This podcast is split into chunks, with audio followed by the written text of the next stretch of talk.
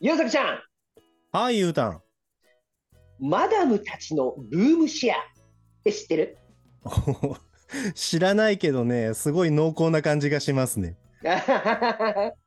いや、この作品すっごい面白いんだよね。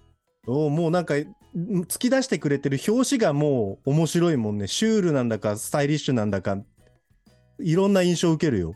ああ、そのね、いろんな印象を持ったこの作品を、今日はみんなで、みんなで読んでいこうと考えてるんだが、どうだろうか？ああ、いいですね、いいですね。あの、教室の後ろで持ってきた漫画、回し読みする的なことですね。そうそうそうそう。ということで、本日はマダムたちのルームシェアをみんなで読んでいきたいと思います。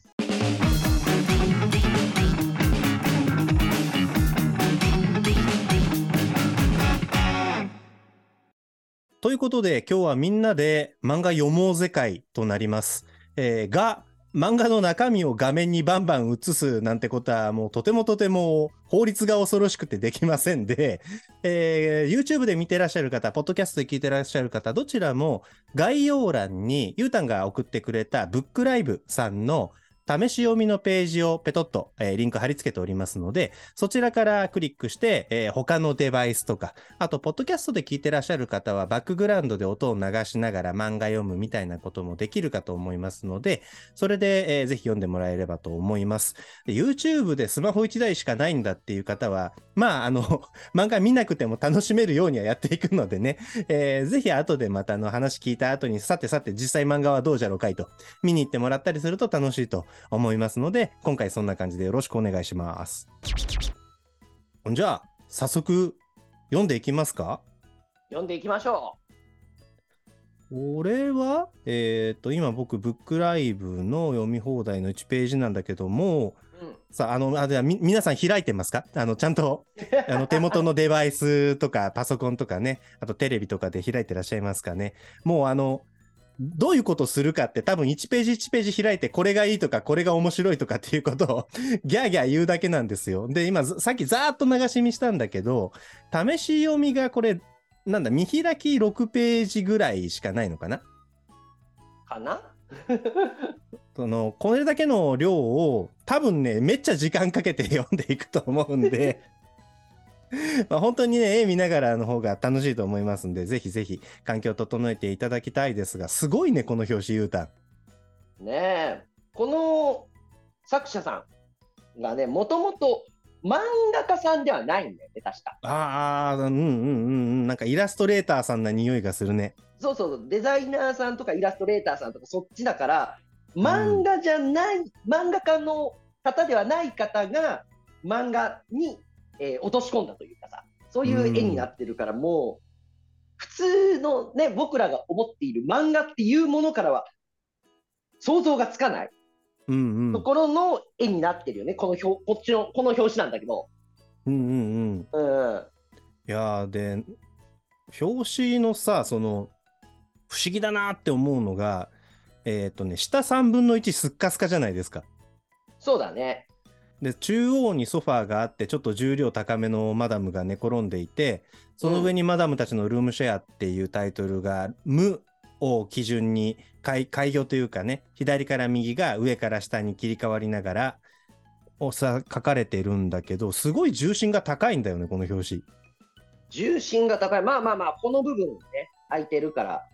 そうそう。僕だったら、そのソファーとかテーブルの位置をもっと下に下げたくなるんだけど、うん。これあれかな？その、えっ、と、真ん中のソファーに寝そべってるマダムはテレビのリモコン持ってるじゃないですか。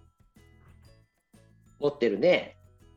で、えー後ろのマダムがケーキとお茶持ってきてて、手前のマダムは植木かな？何かを移動させてるんだけど、ちょっとうん。そのメガネのマダムが触ったチャンネルで変わったテレビの画面を覗き込んでる感じ。通り過ぎようとしたんだけど、ちょっと気になって戻ってきたような動作をしていて、だからこれあれなのかもね、そのテレビの、テレビ視点の絵というか、うん。よくあのパソコンの上の方についているウェブカメラから見ると、手前を歩いている人とテーブルとソファーの距離感ってこうなるんだろうなっていう、実はその構図としてはかなり写実っぽいのかもしれないですよね。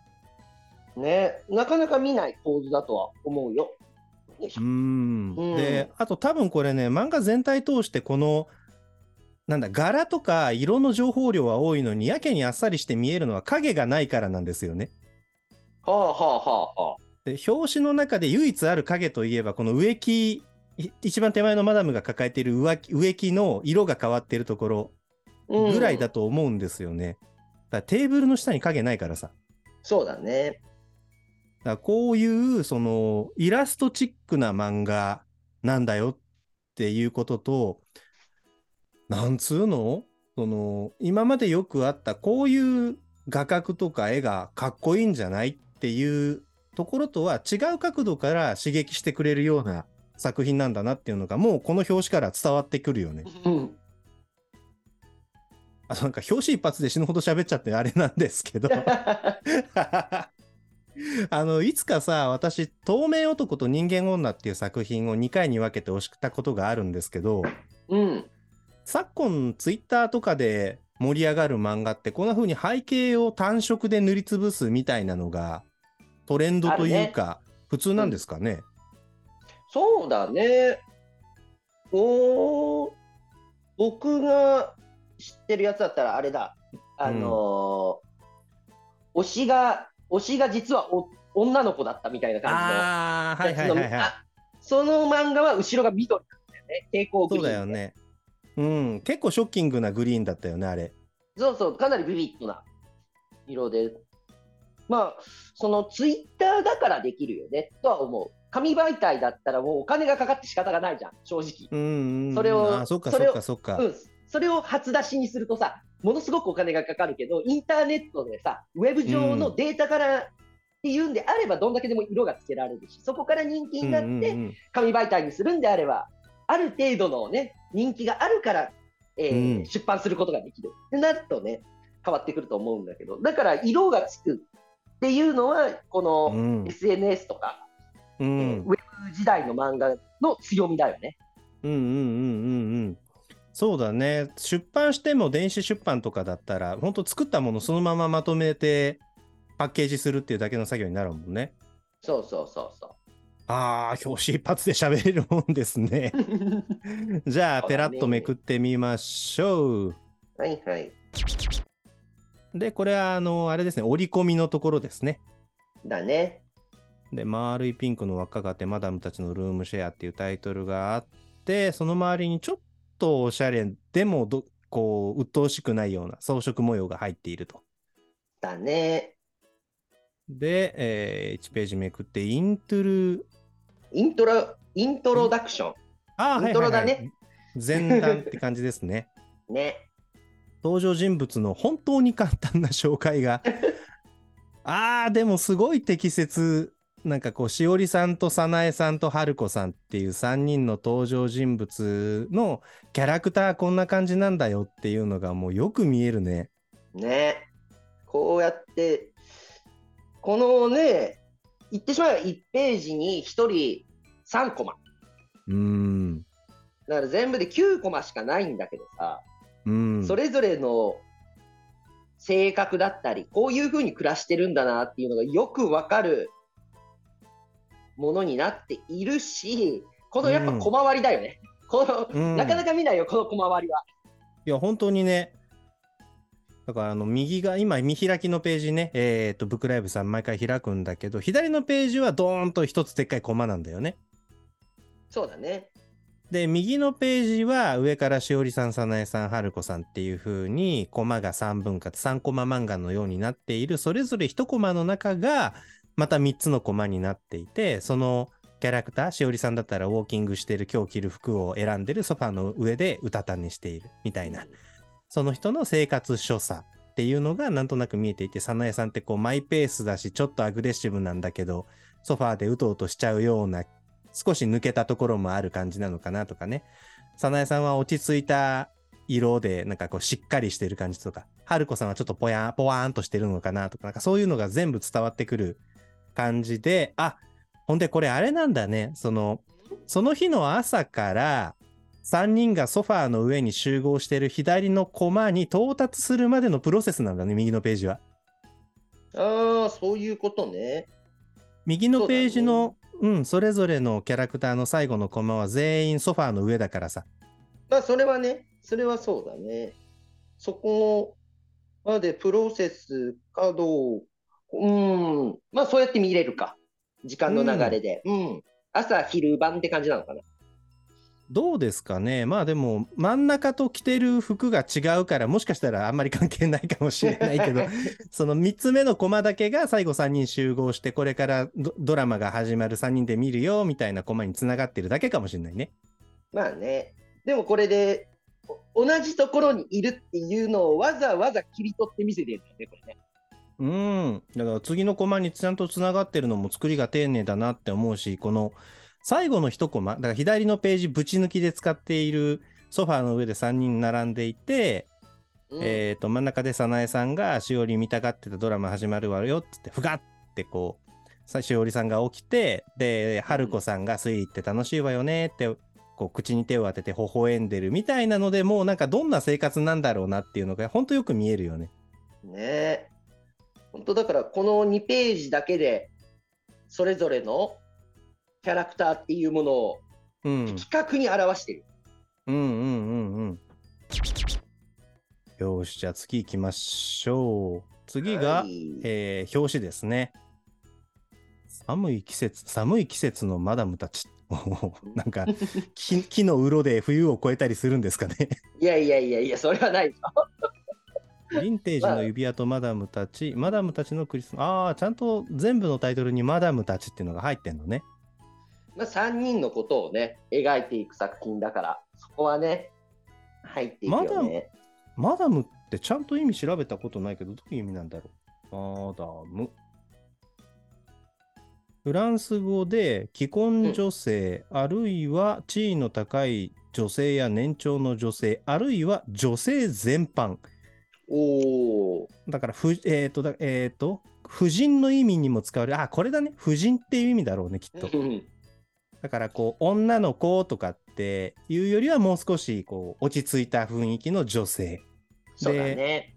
そこに年齢はあまりニュアンスとしては込められて、まあ、年配の女性っていう意図もあったから、そういうニュアンスもあるか。でも日本だとそんな感じの雰囲気なので、既婚者かどうかっていうのはあんまり関係なさそうだね。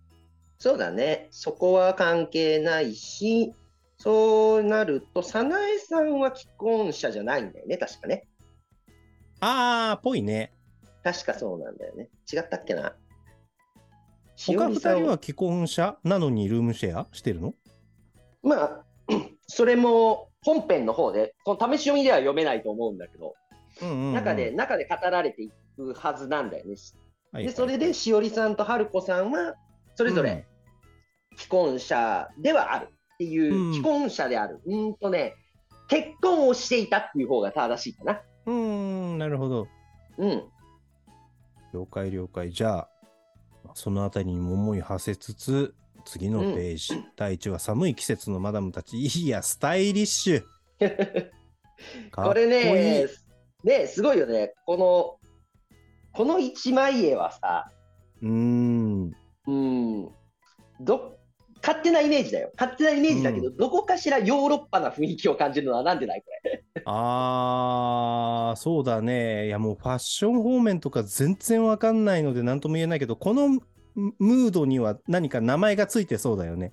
ね、なんか何、何かしらの言い回しがありそうなんだけど。あと、ペラッとめくってびっくりしたのが、色変わったなっていう驚きがありましたよ。ああ、本当だ。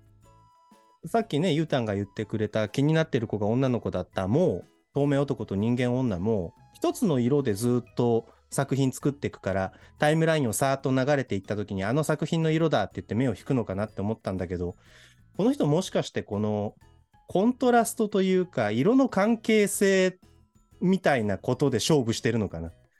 そこはあるだろうね。かっこいいなぁ。ほんとなんか、ファッション雑誌の中のコラム漫画みたいな感じだもんね。ね。この夏のマフラーっていうか、マフラーなのかストールなのかわかんないけどさ、これを、うんこれの巻き方もいいよね。それぞれねうん。えーと違いがあって。うん春子さんと早苗さんがもう全然巻き方違うのか。うん。で、着てる服もいいや、ファッション、ファッション分かってたかったな、こういうの読むことがあるんだったら。まあでも本当に、えー、早苗さん、しおりさん、はるこさん、左からこの3人が並んでいるけれど、その、仕事できそうな早苗さんはシュッとしてらっしゃるしね。そうだね。で、しおりさんはなんかこう、滑腹をわざと取るようなアウターを着ていて強そうだし、はるこさんはいい意味ですごい普通。そうなんだよ。これね、この足元見るとわかるんだけどさ、靴がもうそれぞれを表してる。あー、本当だね。ヒールと真ん中なんだろうな、これ。なんて言うんだろう。はるこさん、一番右のポワーンとしてるおお姉さんはスニーカーなんだよね。そうそうそうそう。これ、しおりさんが何を履いてるのかわかんないんだけど、これがちょうど中間に見えるんだよ。あの、あまりにも普通なうん。スニーカーでもないし、だからといって、早苗さんみたいにハイヒールでバリバリっていう感じでもなく、その中間で、見た目も良くて動きやすいっていう、そんな靴に見えて、で、上に羽織ってるのが、その MA1 とかのそういうジャケット、ジャケットじゃない、ジャンバーみたいな感じのを羽織ってるから、すごい動きやすいのを重視してるんだろうなって、うんうんうん寒いながらも。うん。だから、えーっと、しおりさんだけ丈が短いんだよね。すっごく。はいはいはい。うん、アウターの。うん。うん。で、動く。で、ちょっと、なんていうの？余裕のあるズボン、パンツに見えるからさ。そうだね。チェック柄のちょっとダブついたというか、そうそうそうそうスペース感がありそうなパンツだよね。っていうのを考えたときに、この動見た目もいい上で動きやすい格好っていうのが好きなのかなっていうふうに見えるな。うん。って思って左の漫画パートに入っていくと、うん寒いわねって、でも一番シュッとしてるあんただけなんでそんなに余裕そうなのよっていうおしゃべりが始まるんだけど、うん。ジュラピケのは腹巻きしてるんだね、早苗さん。そうそう、腹巻きしてるんですよ。あ、ほんで、あ、優しいな、この、えっ、と、早苗さん、一番仕事できそうな早苗さんが今、ジュラピケの腹巻きしてるとか、よく着てる恐竜の部屋着もジュラピケよとかって言ってんだけど、その、かっこいい風貌と言ってることのギャップみたいなのが可愛くて面白いっていうのと、うん。あとあの優しいのがジュラピケって何かっていう注釈がちゃんと最後のコマに入っていて、我々みたいなファッション弱者には嬉しいですね。そうですね。ジュラートピケの略。うん。ふわもこかわいいルームウェア。あとやっぱこのさ、いやこれツイッターとかで見てたらすごい勢いで流し読みすると思うんだけどさ、うん。流し読みできるって実はすごいことなんだよね。その引っかからせないっていうかさ。うん。で今回の第1話だと一番上のコマで3人のマダムが並んでいてでちゃんと左からね背が高い順番に並んでるわけですよ。そうですね。で早苗さんしおりさんはるこさんが並んでいる右側だよねページの右上からはるこさんが寒いっつってしおりさんがなんであんただけ余裕なのよって話を振って最後にそれを受けた早苗さんが腹巻き巻いてんのよって言うんだけど真ん中のコマでえっ、と早苗さんクローズアップになるんだよ抜きになると。うん。でこの話の主役はこの人っていうのを示すんですよね。うん。なんかもうサングラスもかっこいいな。で、最後、オチでこの3人のこの話はこうやって終わっていくよっていう後ろ姿になるんだよね。そうだね。ほんで、ここでもやっぱりこの右からセリフが並んでいって、最後にジュラピケの注釈に終わるっていうね、TPO をわきまえてれば好きなのかっていいのよ、西松屋は子供服は来世で着なさいっていう、この、なんていうの、ちょっと頭回る人のボケツッコミ。そうだね。で、最後にジュラピケって何ってその感性がすごい普通な春子さんが、はわわわわってなってるっていうね。いや、可愛いな、可愛い、すごい可愛いね、これ。そうこのなんだろうね、この漫画を読んで思ったのがさ、うん。すごい、いくつになっても人生って楽しいんだぜみたいな感じを僕は感じたんだよね。ああ、本当そうそうそう。で、その上で、やっぱりこの、このマダムたち、うんちょ。っとね、えー、貴婦人とかさ、婦人とかいうので、その、うん、今までの人生をある程度重ねてきている方たちなんだけど、こういう可愛らしさっていうのがやっぱ女の子っぽいんだよね。うんうんうんうん。うんうんうんで、そういう意味で考えると、この3人でルームシェアをしているのは常にガールズトークであり、女子校であり、女子会がずっと繰り広げられてる日常なのかなっていうのがなんか、見て取れるというか。うんうんうん、そうだね。そうだいや、今、話を聞きながら、確かにそうだねって、そのお、ガールズトークのフォーマットだよな、美少女でやるやつだよなって思ってたんだけど、このぐらいの年代のミドルエイジのマダムたちでやることで、もうちょっとなんかこう渋いというか、哀愁感があるというか、ペーソスが出せるトークをさせられるっていうのが、また面白いところなんだよなって、その、女子高生とかにさ、気の利いたこと言わせるコンテンツって割ともうあるんだけど、これぐらいのマダムたちに、こう、いいテンポで気の利いたこと言わせる対話劇って、確かにあんまなかったなっていう気がしますね。あったのかもしれないけど、僕は認知していない。うん。じゃあ次行ってみましょうか。ヴィンテージの指輪とマダムたち、本当にこの見開きで1話終わりなんだね。見開きというか、まあ、ね、えー、そんなに、そんなに話数はない。ページ数はないと思うから。いや、でもこれさ、その1話の構成が、スマホで読んでる人は多分2ページ構成になってると思うんだよね。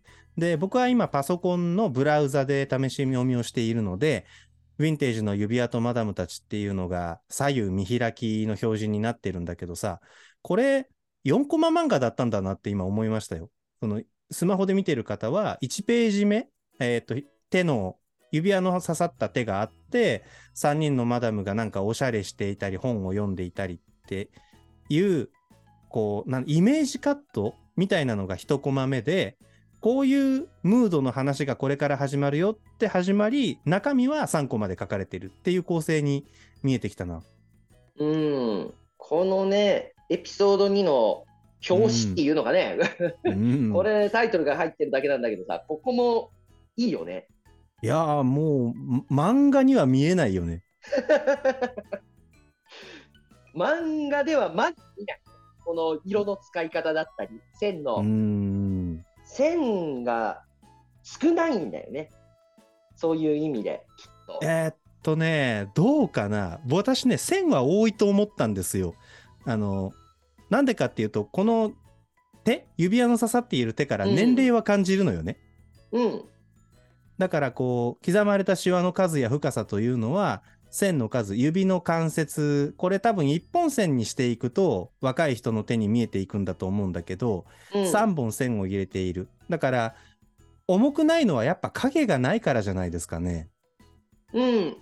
だそういう意味もあった上で、えー、っとね、ここにあるものを表現するために必要最低限のものだけを残している、後のものを全部切り落としてるような感じがするんだよな。うんうんうん、そうだね。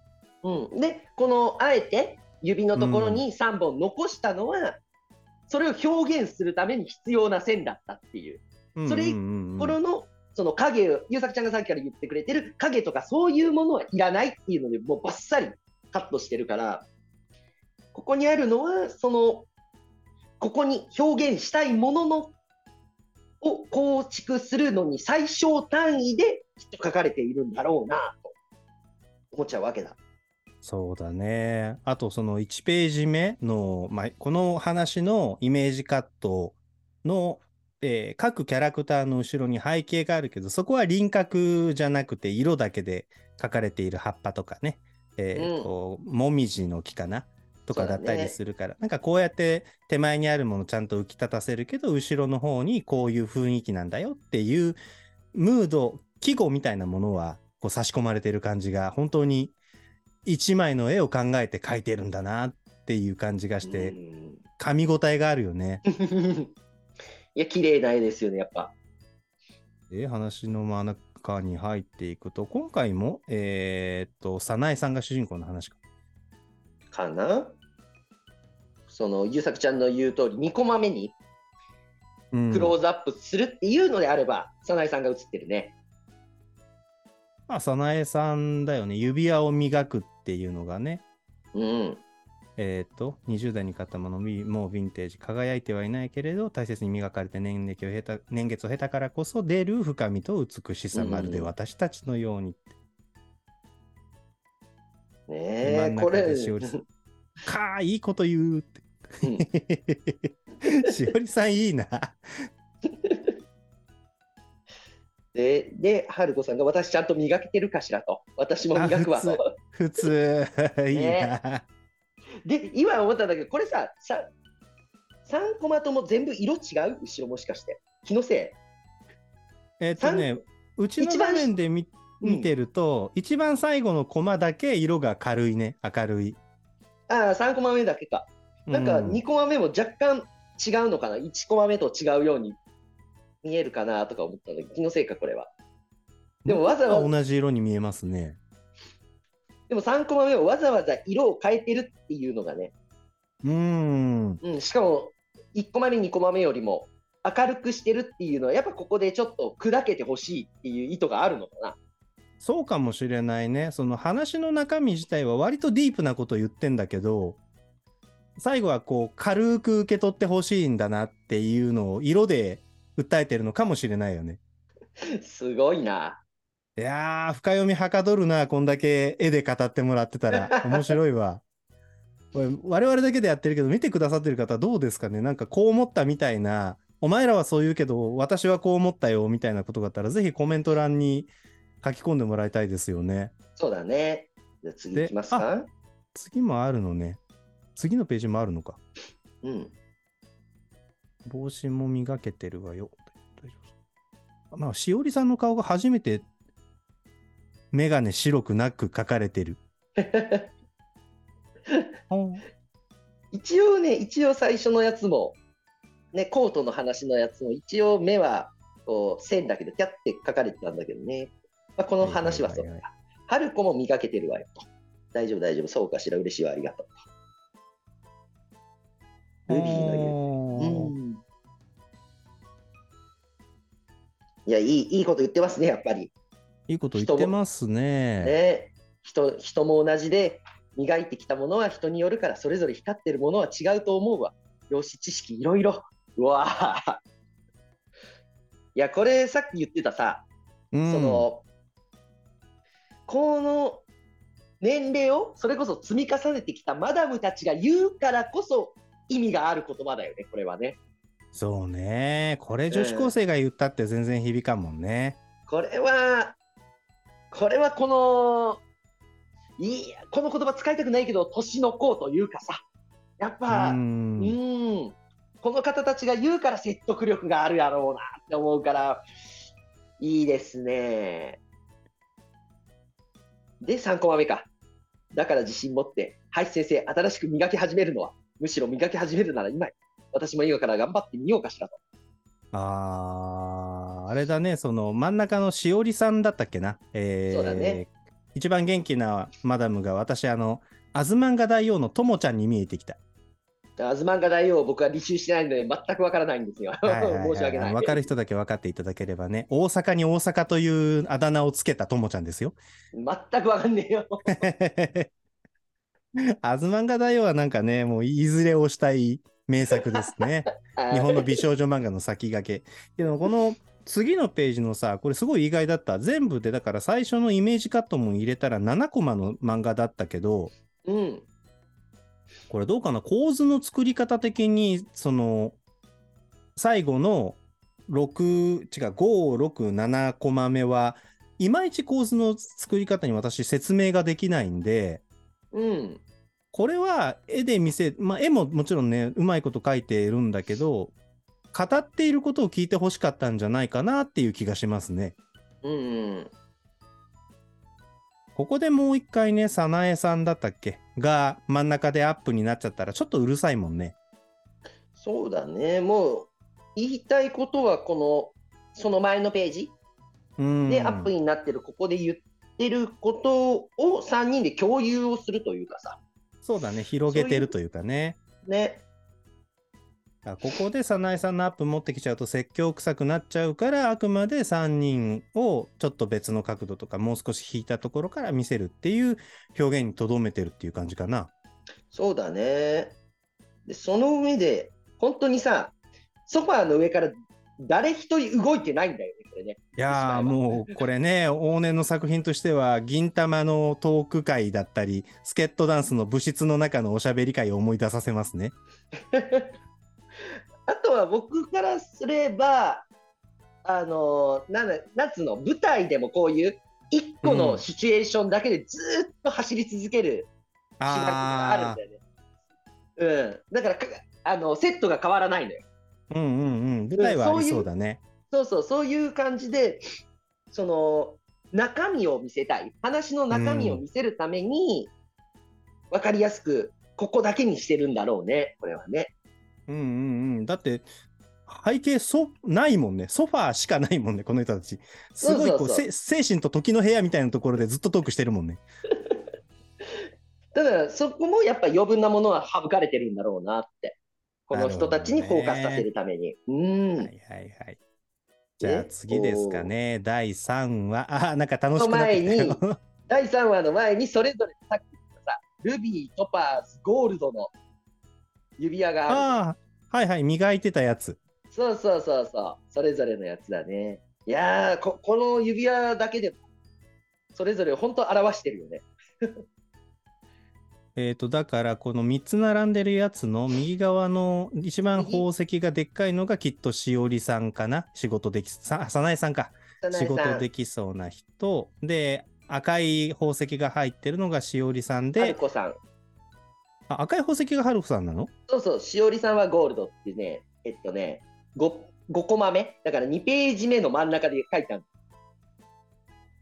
おーそうだからゴールドの指輪っていうだけでシンプルなんだね。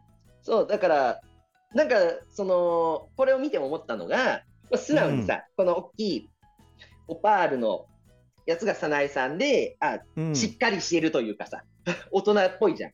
で、うん。えーしおりさんのこのゴールドのシンプルなところがさ、開けっぴろげというか、隠さない、あのあの感じ、ぐいぐはい。はいいいく、子供っぽい、子供っぽいも違うんだけどさ、飾らない良さそかな。そうだね。機能的であることも割と求めてる。なんかじゃ邪魔なのは嫌だみたいな。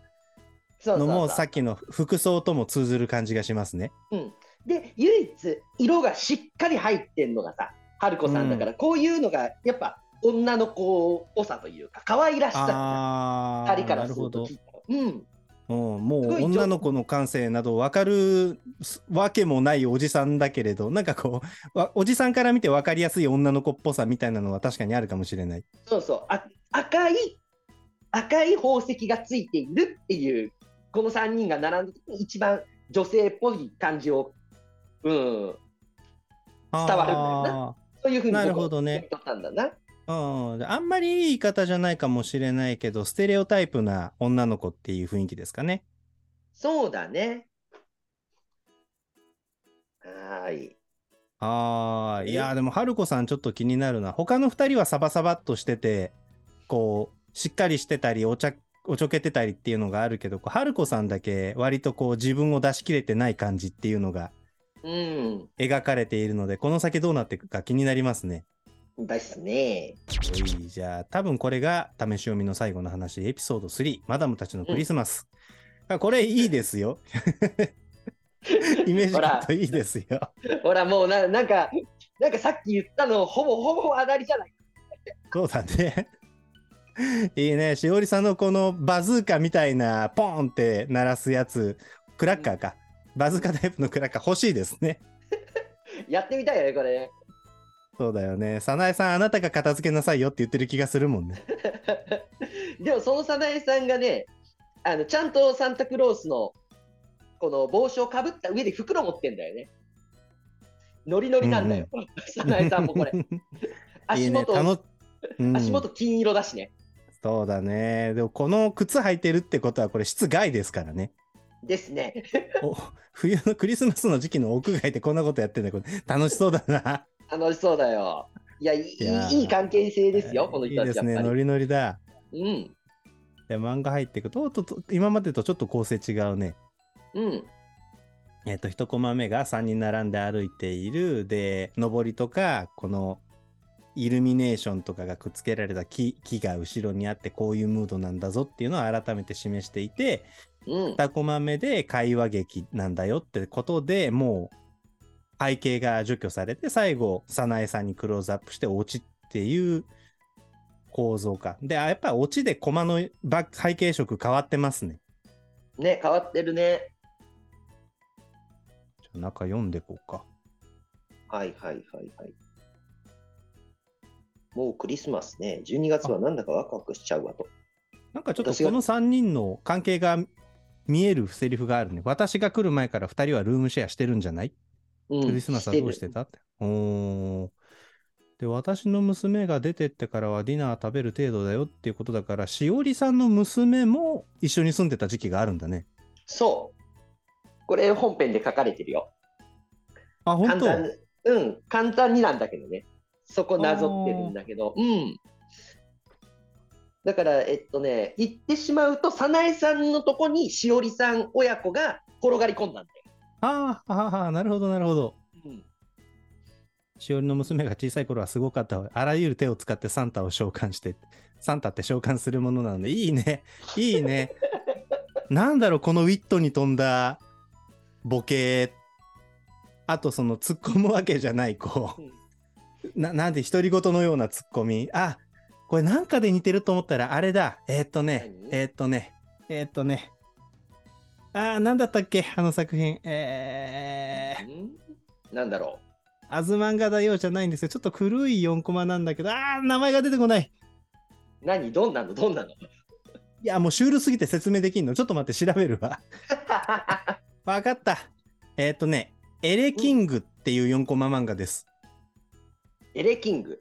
エレキング講談社だったかなの作品でさ作者さんは大橋剛さんっていう方うん。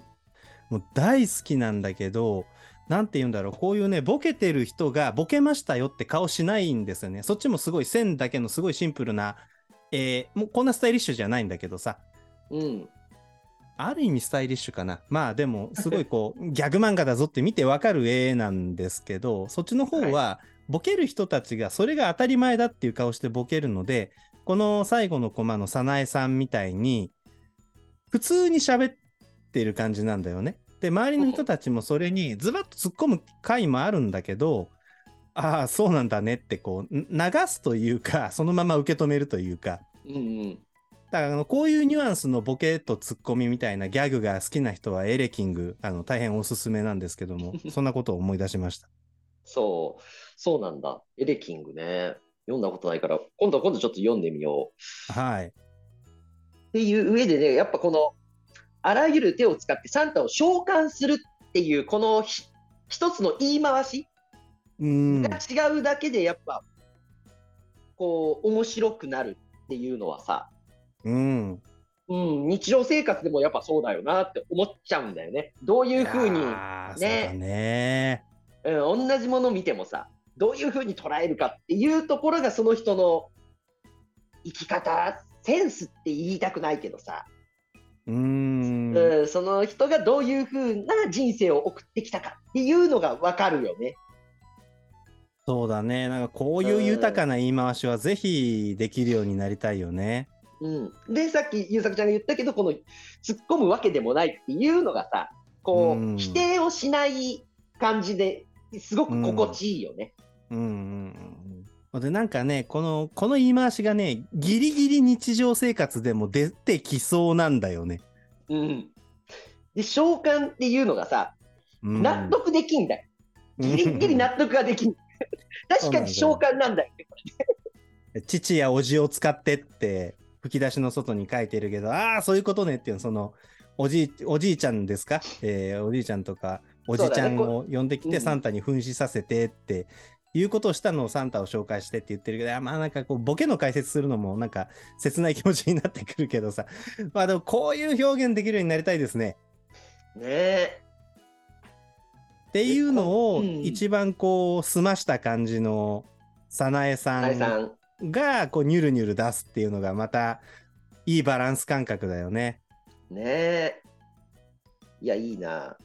い一個前のページに戻るけどさ、その、春子さんが、春子さんだけが、こう、プレゼント持ってるっていうのもいいよね。他の2人はもう自分が楽しむので精一杯で、春子さんだけが何人か分のプレゼント抱えてるっていう。そう。だから、きっと早苗さんは、こう、自分が楽しむのもあるんだけど、うんプ。レゼントするのが好きというかさ、そのポジションが心地よさそうだよね。サンタクロースなるほど、なるほど。で、それを盛り上げる感じで、唯一唯一じゃないんだけど、気取ってなくて、楽しませてやるぜっていうのが、しおりさんからはわかるよね。うんしおりさんだけ、その、サンタっぽくないんだよ。うんうん靴もさ、あの、革靴で、うん。うん、スーツだしね。スーツっていうので、その、クリスマスっていうものを楽し、楽しませる方。ななんて言ったらいいの？これ。えーっと、MC じゃなくて、メインセレモニーじゃなくて、えーっと、ホスト側か、ホスト側。そうそう。ホスト側うんだから何かの、えーイベントであるんならば、スタッフ側だよね。そういうふうはいに見えて、はいはいはい。で、それを一番享受している。楽しませて、この人を楽しませたいっていうのの、えーこの、な、な、なんだ、なんだ、えー名前が、名前じゃない。まあ、ゲスト的な。なポジションが春子さんってことですかね。そうそうそうそうそうそう。なんか今日、今日はお互いなんかこれが出ないっていうのが多いですね。ですね。そうか、じゃあこの春子さんが持ってるプレゼントは、どこからからこの春子さんがサンタとして持ってきたんじゃなくて、2人から受け取ってるみたいなニュアンスなんですかね。そんな風に感じられるんだよな。あー、まあでもここまでの3話読んできた中でも、春子さん一人まだこう自分の中にモヤモヤしたものを抱えてて、他2人はもういろいろ解決しちゃってる感じは感じられるから、こう、なんていうの、うんすごいべべったべたな言い方だけど、こう自分らしく生きるってこういうこととか、日々楽しく暮らすみたいなことを2人から受け取ってたり、教わってたり、学んでたり、みたいなかニュアンスだって思うと、なんかこう、パッと見た時にクスって笑っちゃうコマだけど、深いですね。そうなのよね。で、さっきから優作ちゃんが言ってる、その春子さんだけなんかこう、もやもやしてるとか、そういうところが、こっちの本編で書かれてんだよね、実は。ちゃんとなんで、はいはいなんでなのかっていうのは。うんうんうんうん。うんなんで春子さんが、えールームシェアをするようになったのかっていうところまで書かれてるから、気になった方はぜひ買って読んでいただきたいですよ、これは。いやー、面白かった。たった3話プラス表紙だったのに、もう30分以上やりましたか、我々。結構やってるね、その、どれぐらいね、優作ちゃんが編集して、あのー実際公開されるされてる時に分数どうなのかわかんないけど、とりあえず僕のね、今のね、うん。タイマーではね、45分喋ってます。やり始める前に10分で終わったらもう一作品くっつけようとか言ってたけど、ちゃんちゃらおかしいですね。なるわけない いやー、これくらい読めるからさ、しょうがないもんね。そうだね。いや、普段はこんなことないよ。普段はもうちょっと、サラサラとかね、わざわざ言葉にしないですから、もう少しスピード速いですけど。いやー、でも楽しかった。じっくり、ここまでじっくり、二人でああだこうだ言いながら漫画読むのって、あんまり日常ね、ないから、めっちゃ楽しかったですよ。よかったよかった。で、その、意外だったのがさ、こう、みんなで漫画読もうよみたいなことを前の収録の時にゆうた持ってきてくれたじゃん？うん。で、その時に、これ読みたいんだよねって、マダムたちのルームシェアっていう作品のタイトルだけ教えてもらって、で、まあ、中身はしっかり読んでないんだけど、こんな雰囲気でっていう画像をね、検索してパパパっていくつか見たんだけど、その時は、なんかね、イイラスト、漫画のようなイラストだと思ってたのよ。その時の印象。うんうんうんはい。違ったって、ちゃんと漫画だったっていうのが今の気持ちの落ちどころで、うん。その途中でポイポイ出してたその女子高生美少女たちがよく出てくるこう気持ちのいいギャグ漫画とかおしゃべり系の漫画コンテンツってうん、ここまでギャグのニュアンスに寄せると、キャラクターたちが成長することってあんまりない印象があるんですよね。うん。もうみんな出来上がっていて、出来上がってる人たちが自分の持ってるキャラクターを使って、どんどんどんどん転がっていく、話を転がしていくっていう印象があるんだけど、この作品はその春子さんがどう変わってきて、どう変わっていったのかとか、しおりさんと早苗さんがどうしてこうなっていて、これから先をどうしていくのかとかっていう時間の流れみたいなものも想像させる余地がいっぱいあるし、ゆうたの話によると、この先の話の中でいろいろまた明かされていったり、動きが見えるっていうことなんで、いや、すごくいい漫画だなっていう印象を今持っています。いや、それは良かった。この後ね、この後、この3人で、うん。こう、何、花札したりね、する回もあるんで。いちいち渋いですね。そう。で、それの表紙がまたいいんだ。ああー、そうだね、そうだね。花札ね、かっこいいもんね。そう。で、それぞれが、それぞれに、こう、合う札のところに書かれるっていう、すごいいい、いい、い。いいところがあるから、それも見ていただきたいな、読んでいただきたいな、これは本当。そうだね。だからなんかこう、今ほど、今我々がね、皆さんを巻き込んだほど時間かけないでもいいけれど、なんかこう、このスペース気になるな、なんでこのスペースあるんだろうかなとかね。あとこう、おしゃべりしてっている内容と絵をこう、ゆうたんよくやってたけど、照らし合わせた時にどういう風な解釈で作者先生こ書いたんだろうなとかっていうことを妄想しながら読むのは本当に豊かな時間になってくるので、ぜひ続きも読んでみてもらいたいですし、僕も読みたいですね。はい。じゃあ、えーそんな感じで大丈夫ですかね？はい。はい。えー もう大丈夫？も何ももう50分近くやってんだから。これ以上何も足すことないよね。はい。ということで今回はマダムたちのルームシェア、ルユータンの推しの本持ってきてもらってみんなで読んできました。えー読んでいってね、途中でもお声掛けしましたが、お前ら言わんかったけど俺にはこのように読めたぞとか、私はこういう風な感じがするなっていうご意見ご感想などあったらぜひコメントにいっぱい書き込んでみてください。えーそれから面白かったぞとか、また一緒に漫画読もうやとか思ってくださった方、ぜひチャンネル登録と高評価もよろしくお願いいたします。それでは今回はこれで終了です。ありがとうございました。ありがとうございました。